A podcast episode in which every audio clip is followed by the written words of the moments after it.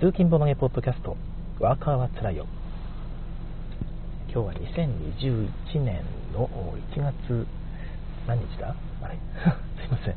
1月何日かの月曜日になります。あ1月18日ですね。はい。の月曜日の収録になります、はい、このポッドキャストは私純一がですね朝通勤中に車を運転しながらですね基本的にまっすぐな道なので、えそれをこう運転しながら録音ポッドキャストを録音してしまおうという趣旨の番組になっております、ですのでこう雑音とかがね車を運転する雑音ですとか、え、窓のワイパーの雨の日とかねワイパーの音ですとかいっぱいいろんな雑音が入ってくると思うんですがあの申し訳ないんですけどもご容赦いただければと思います、はい、今は7時 20, 20分ぐらいですね、えー、ちょうど日の出があの山の方から見え始める頃なんですけども、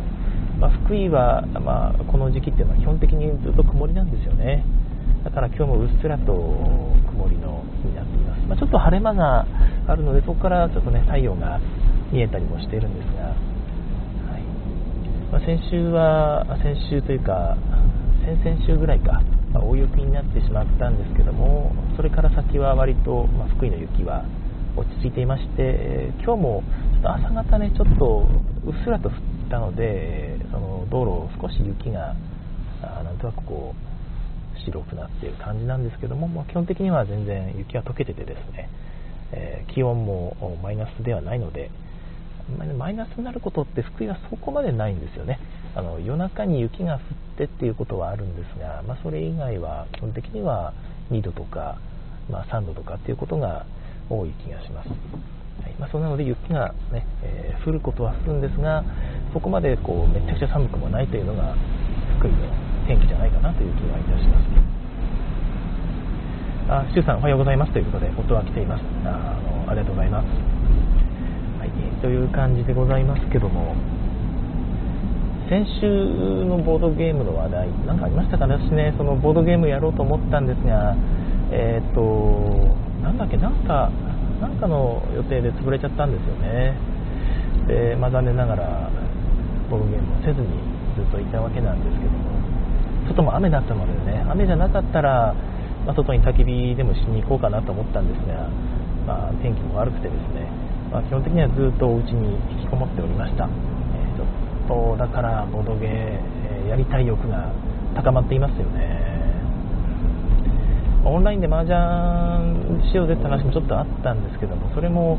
ちょっとタイミングが悪くてあそうそう思い出した。あれをやってたんだ。あのスプラトゥーンやってたんですよね。あのスプラトゥーン大好きなので。ずっと久々のフェスを楽しんでました、まあ、フェスっていうのは陣営を決めてですね、え A 陣営 B 陣営今回はマリオのキノコ派キノコ派かスター派かということで、え分かれてやっていたんですけども、まそれで1つの陣営を決めると、ま、ずっとその陣営で、え友達ともですねチームを組んでずっと同じ陣営で楽しめるんですね。だから、ま、すごく面白いし特殊なステージっていうのが期間限定で登場するのでまあ今回のフェスは本当はもう終わってるというか昔にねフェスは最後ですって言って終わっちゃってるはずなのに それをもう一回リバイバルでやってるので特殊ステージも昔登場したステージがもう一回登場しているんですけども、まあ、それはそれで楽しいですよね、まあ、そんな感じででしかも本当はね毎回特殊ステージって1個だけなんですが、まあ、今回4つの特殊ステージ過去に登場したやつですね。が、ま変わる変わる出てきて非常に楽しめましたね。面白かったですね、まあ、スプラトゥーンはいいですね、えー、そんな感じで週末はスプラトゥーン三昧でございました。あと、まあ、モンハンなんかも遊んでましたね、えー、再建版が出たので、えー、遊ばせていただいてます、まあ、そんな日々だったわけですが日曜日だったかな。その午前中の9時から、えー、週あれ？なんだっけ、まあ、週週なんとかっていうカタカナの番組でですねボードゲームの特集してましたよね特集というかボードゲームの企画コーナーやってましたねえっ、ー、とノンスタイルっていう名前のお笑い芸人のコンビですね、えー、週あダルニーさん、週1ですねということで、あ、そうですね、ありがとうございます。妄想ゲームズさん、おはようございます。おはようございます。そうですね、週1ですね。えー、本当にね、テレビを見ないもので、本当に全く、もう、Fire, Fire TV スティックを買ってからというもの、Amazon プライムとかね、えーと、ネットフリとか、D アニメとか、あとはまあ ABEMATV、まあ、ABEMATV も最近見なくなっちゃったんですが、まあ、まあ入れちゃうと、テレビを見る必要が全然ないと言いますか。あのすいません。ということで番組名もちょっと思い出せなかったんですが週1という番組でやってたんですよね。ボードゲーム企画。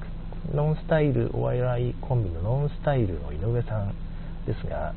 最近よくネットでとかでもなんかボードゲームの企画やってるじゃないですか。あの方ボードゲーム本当好きなんだなと思いますけどもどうなんですかね？持ち込んだのかそれともなんかね番組の方からノンスタイルのユネさんにボードゲームやってよって言われたのかちょっと分かんないんですがなんとなくお手製っぽい番組構成でしたね。テレビカメラの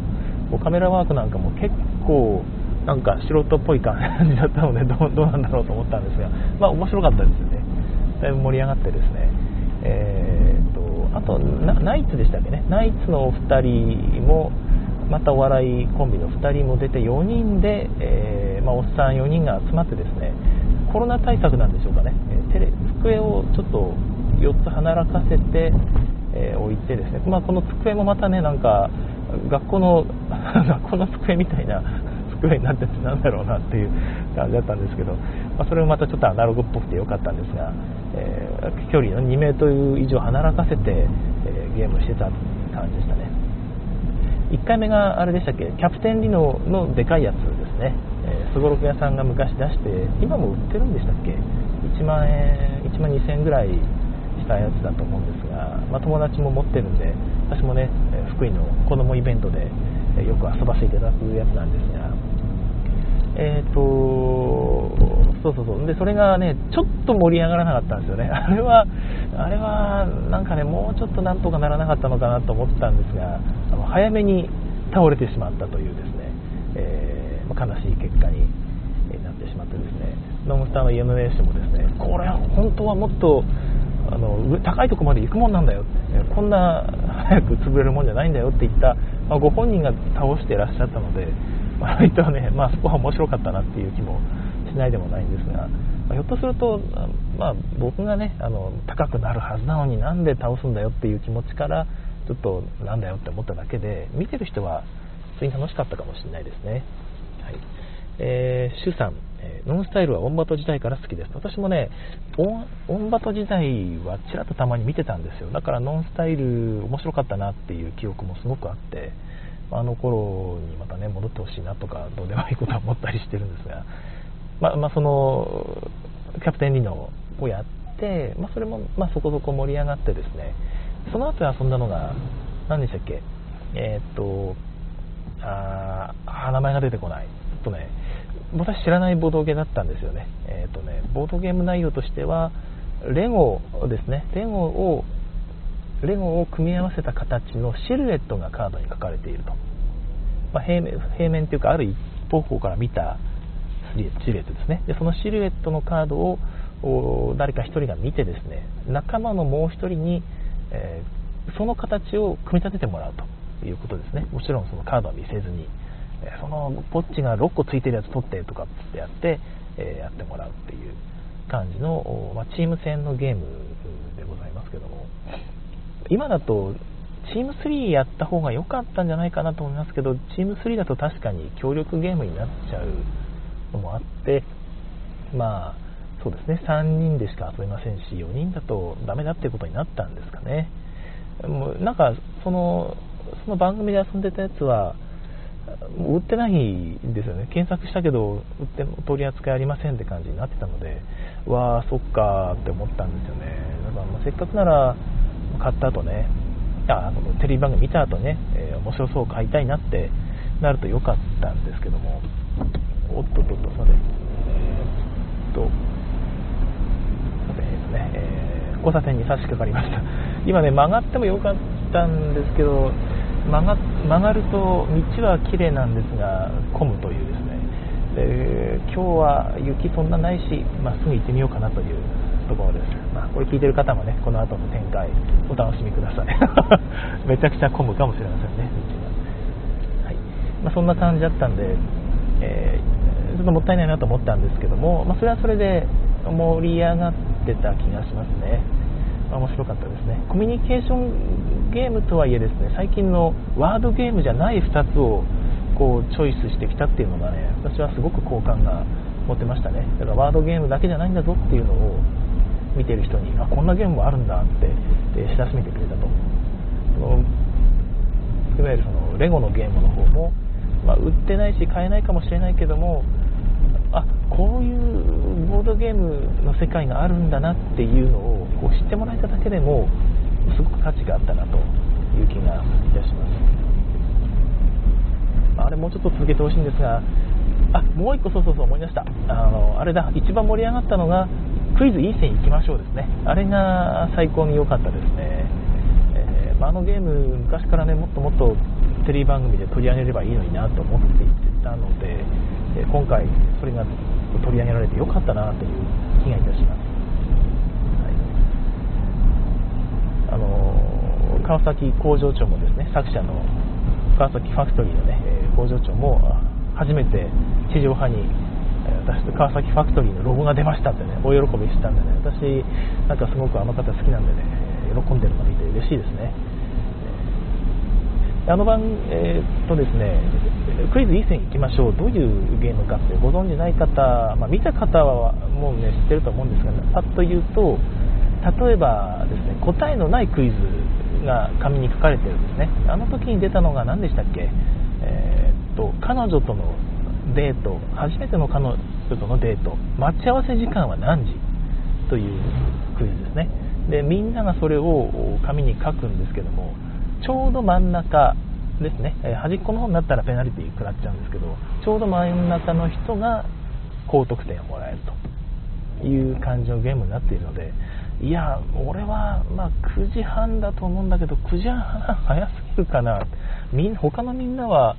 きっとね、もうちょっと遅いんだろうなみたいな感じで、じゃあ10時にしようみたいなことを書くとですね、他のみんな全員ね、14時、15時とかね、13時みたいな午後になってて、あえー？っていう、こういうギャップを楽しめるという、え、感じですね。えー、そうですね、えっ、ー、と、周さん、いい線は川崎ちゃんの傑作で多人数でもできて素晴らしいですということで、本当にね、そうなんですよね。4人、まあ、3人で一応できますよね。真ん中が決まればいいので、3人いれば遊べますね。4人以上で8人まで全然遊べるし、まあ、遊ぼうと思えばちょっとコンポーネント用意しなきゃいけないですけども何人でも遊べますと。何人でも遊べるってことはないか。さすがに16人とかで遊んだら真ん中どこだってなりますよね。まあまあそんな感じのゲームですね。非常に面白い感じワードゲームではないですよねあれも。だからワードワード、まあ、紙に書くけどもワードゲームじゃない楽しさがあるということで本当にねゲームのチョイスさすがノンスタイル上さん素晴らしいなと思いました。あのキャプテンリードでね崩した時に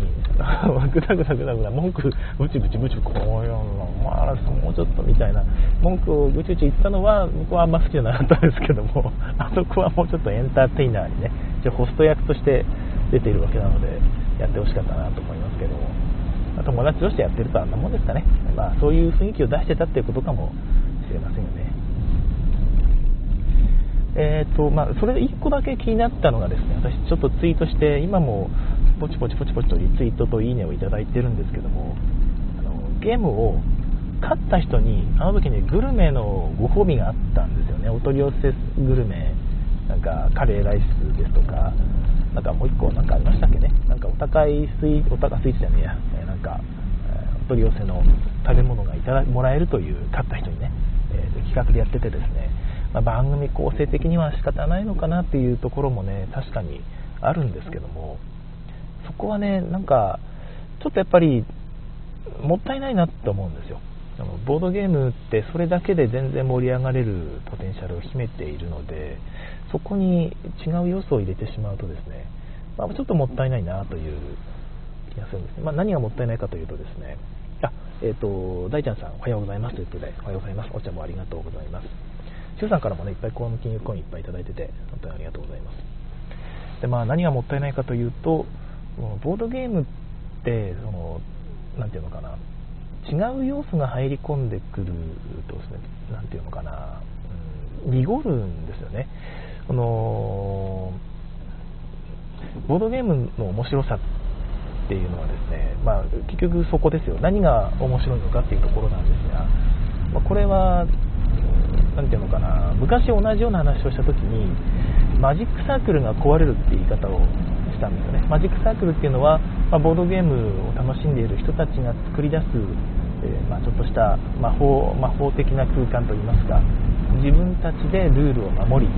本来ね、えー、駒が全然ボの外に出てもいいはずなのに、ちゃんと決められた場所に置いてですね、えルールから逸脱しないように全員で守っているこの空間っていうのがマジックサイクルと言われて、えー、まあ、ゲームの面白さとか雰囲気を壊さないようなそういうね素晴らしい空間を生み出しているわけなんですけどもそれがその全くボードゲームとは関係ない要素が入ることで崩れてしまう面白さも雰囲気も含めて、えー、ちょっとね、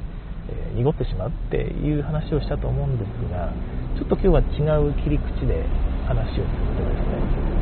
ボードゲームの面白さっていうのは私何回もこのポッドキャストも含めて Twitter でも言ってる話なんですが何が面白いと思うのか。っていうと基本的には現実世界の模倣だと私は思っているんですよ、まあ、ゲームっていうのは。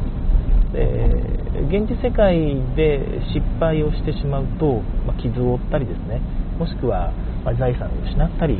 してしまうわけで、まあ、何回も何回もこう繰り返して人間っていうのは成長していくんですが現実世界でそれをやってしまうとちょっと取り返しのつかないことに、ね、なってしまう下手したら命を失いかねないっていうことになってしまうわけですよ。だけどそのゲームという形で、えー、まあ、脳を鍛えるって話ですけども脳とか、まあ、器用さみたいなやつをこう鍛える現実じゃないけどもゲームとして鍛えると実際にそれを現実で、えー、やる羽目になる前にですね、えー、うまいことそこをね乗り越える力をね自分につけていくことができると思うんですけどもそれを楽しむことができる能力が人間に備わっていて、えー、まあ、それが、ま楽しいと思うことの正体なんじゃないかなって思ってるんですね。だからそれを面白い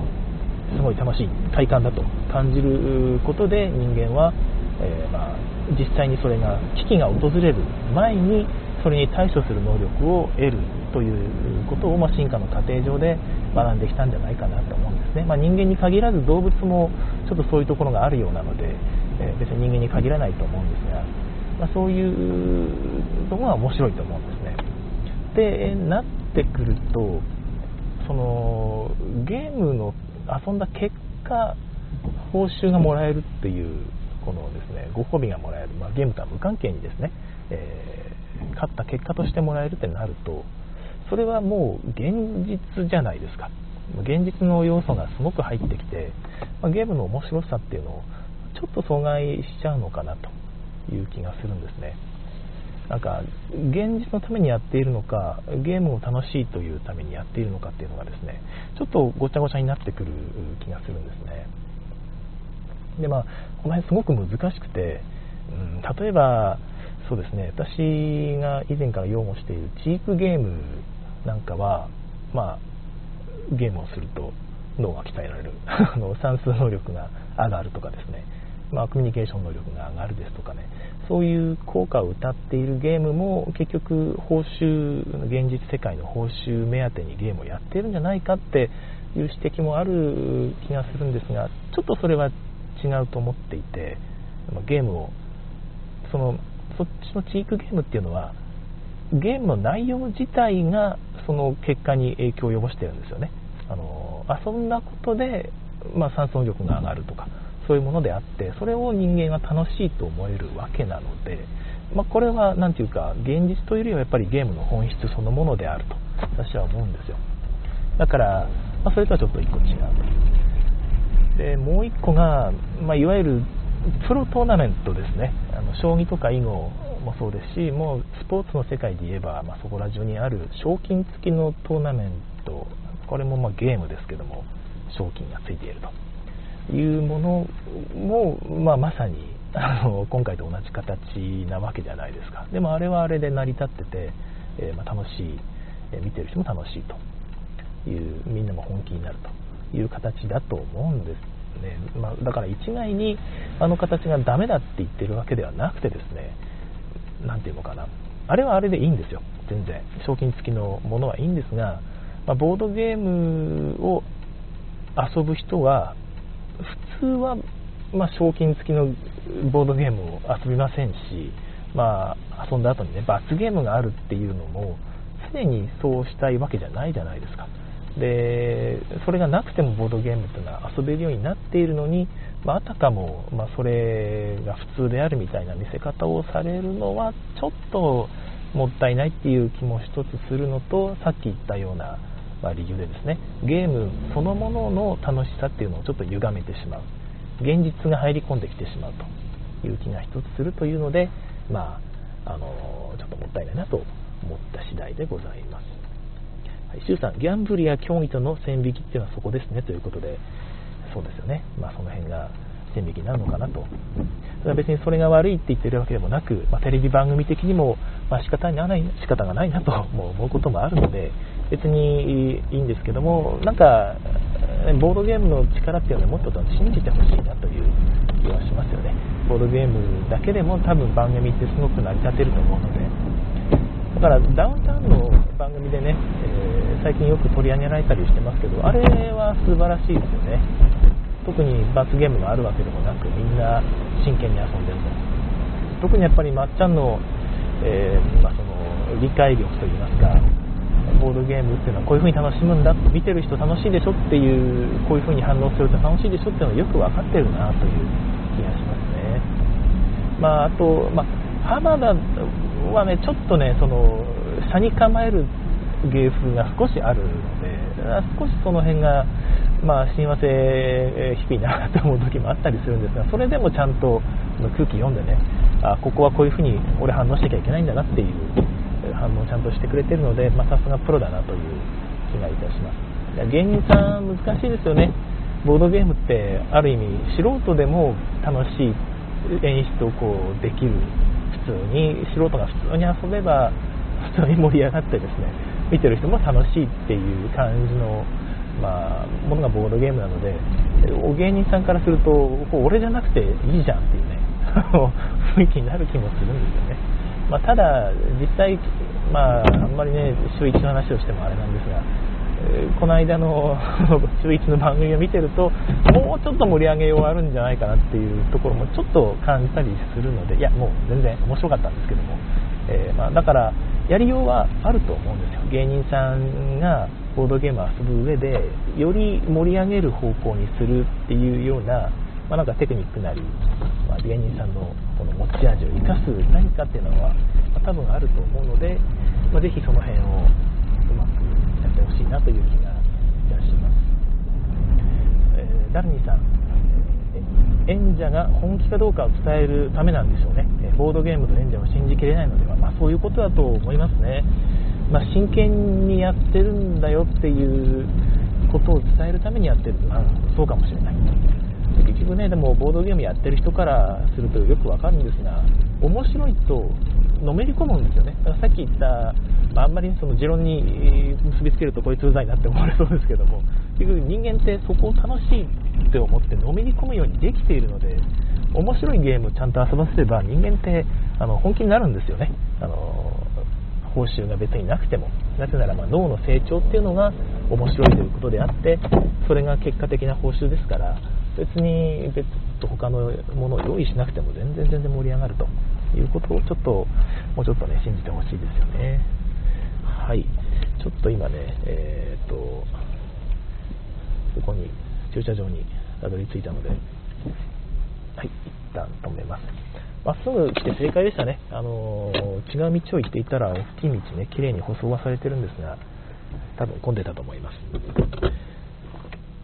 はい、えー、残り5分になってしまいましたね。今日もアルママータの話ができない。アルママータ、あの、もうとにかく、あの、アルママータ軽く次回またね、内容をお話しするんですが、アルママータは、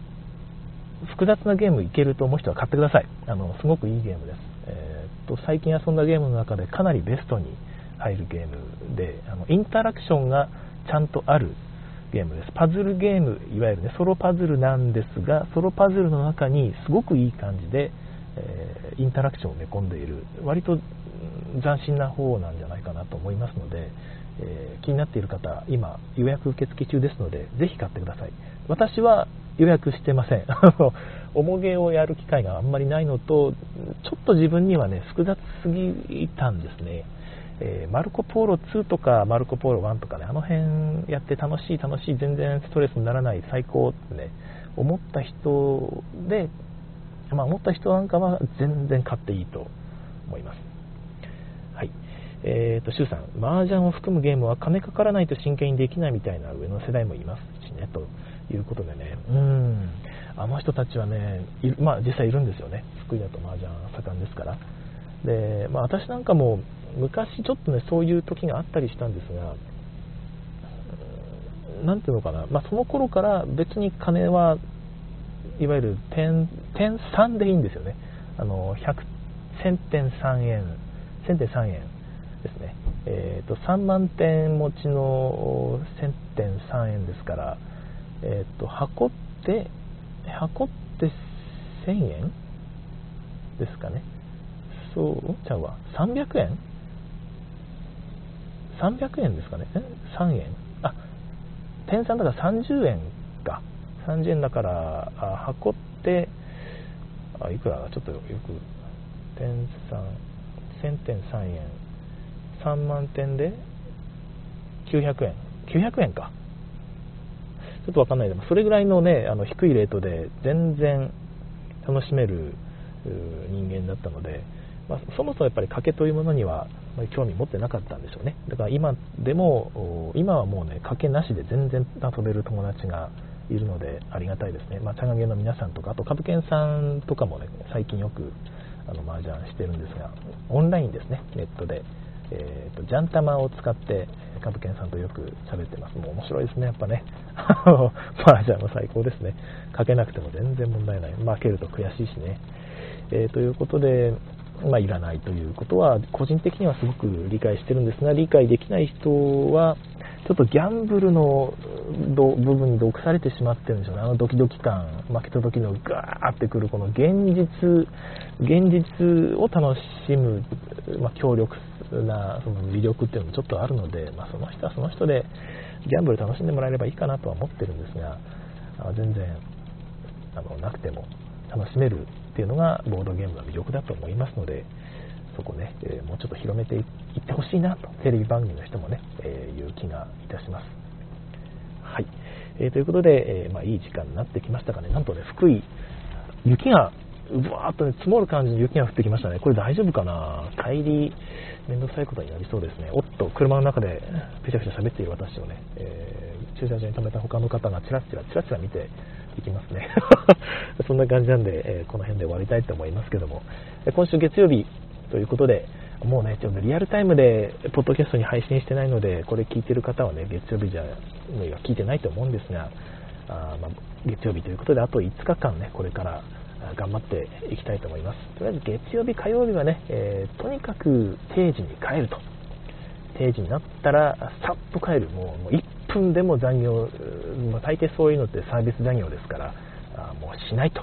いうふうに心に決めてですね、さっと帰るようにしてください。まあ、あんまりあの冷徹に帰っちゃうと周りの人にね、こいつなんだよ、ムカつくなってなっちゃうと困るので、なんとなくこうね、えー、周りの雰囲気を見ながら 日本人的に、えー、あんまり、えー、まあ、無理せずですけども、できる範囲で残業せずに定時に帰っていければなと思います。はい、え大ちゃんさんえ、お疲れ様でした。リアルタイム感があるのが若津のいいとこです。ありがとうございます。はい、またねえ、リアルタイムで聞いていただければと思います。明日も多分問題なくいけそうですね。え今週1週間、え今日は残業なしということで頑張ってまいりましょう。それでは今日も聞いてくださいましてありがとうございました。え次回更新を楽しみに。さようなら。